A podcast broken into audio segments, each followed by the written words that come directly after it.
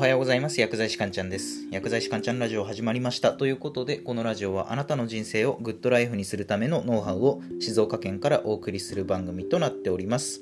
ということでですね、今日はですね、考え方についてお話ししようかなと思います。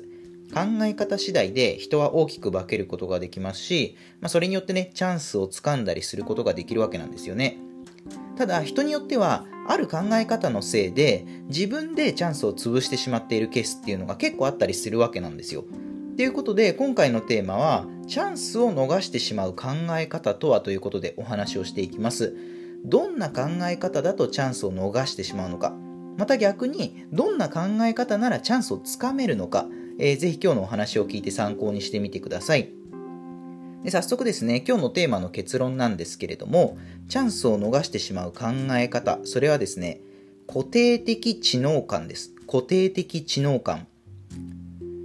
固定的知能感っていうのは、自分の能力は生まれつき決まっているっていう、そういった考え方ですね。これ言い換えると、努力をしても能力が高くなっていくっていうことはないっ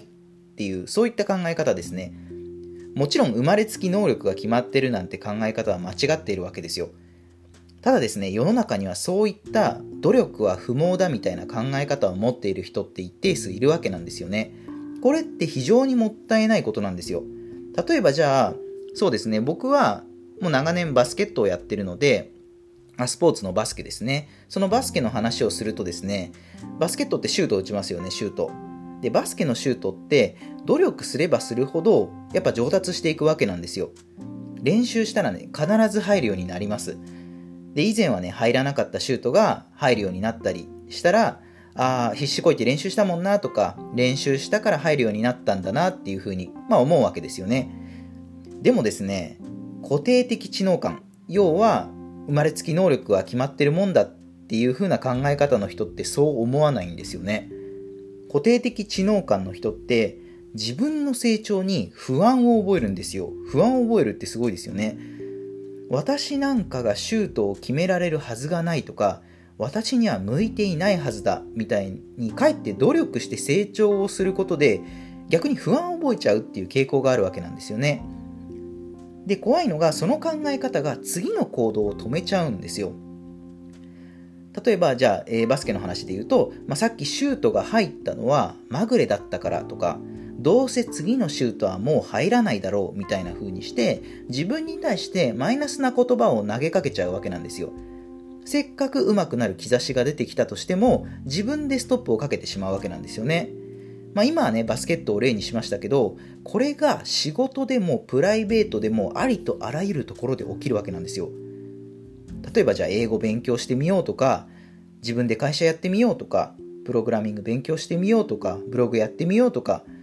そういったまあリスクを取ることすべて見限っちゃうわけなんですよね。そしたらどうなりますかね結構怖いですよね、考えただけで。成長することがもう物理的に無理になってくるわけなんですよ。結果、あらゆるチャンスを逃してしまうっていうことにつながるわけなんですよね。じゃあ具体的にどういう考え方でいればチャンスをつかめるのかっていうことなんですけれども、アクションプランはですね、拡張的知能感を持つことです。拡張的知能感。先ほど固定的知能感、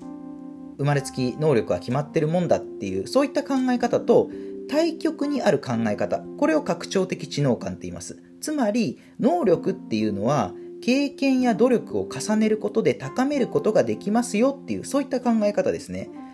で、この拡張的知能感っていうのは、あらゆる研究で正しいっていうことが証明されてるんですね。で、またバスケの話なんですけれども、じゃあバスケのシュートが入らなくても、あ、練習が足りてないんだなとか、もっと練習すれば上手くなるに違いないっていうふうに考えるわけですよね。そうすれば当然シュートは入るようになるんですよね。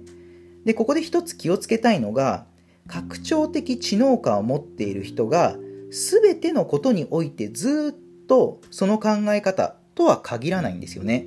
どういうことかっていうと、拡張的知能感、要は練習すれば努力すれば能力は高まっていくっていう考え方を持っている人でも、ある時、あるシチュエーションになると、今度は逆に固定的知能感になっちゃったりするわけなんですよ。なので、自分で自分の考えを常に注意深く観察していくっていうことがとても重要なんですね。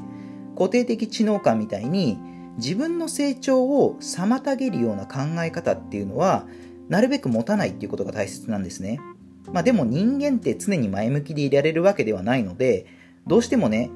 まあある時、ああ、無理かもしれないなって思ってしまうことだって当然ありますよね。なのでそこで一つまあ考え方としてですね、無理かもしれないではなくて、今はまだ無理かもしれないっていうふうに思うことですね。今はまだっていうのを先頭につけることで、努力すればいずれできるっていう意味合いが案に含まれてきますよね。なので、その努力の余地があるっていう考え方にどう持っていくかっていうところを常に意識しましょうっていうことですね。では最後まとめになります。今日のテーマの結論ですね。チャンスを逃してしまう考え方とは、それは固定的知能感、生まれつき能力が決まっているっていう考え方ですね。じゃあチャンスをつかむための具体的アクションプラン、それは拡張的知能感を持つことですね。固定的知能感と対極にある考え方、能力っていうのは経験や努力を重ねることで高めることができますよっていう考え方を持ちましょうっていうことですね。では今日は以上になります。いかがだったでしょうか？あなたの人生がグッドライフになりますように薬剤師かんちゃんでした。では皆さん、良い一日を。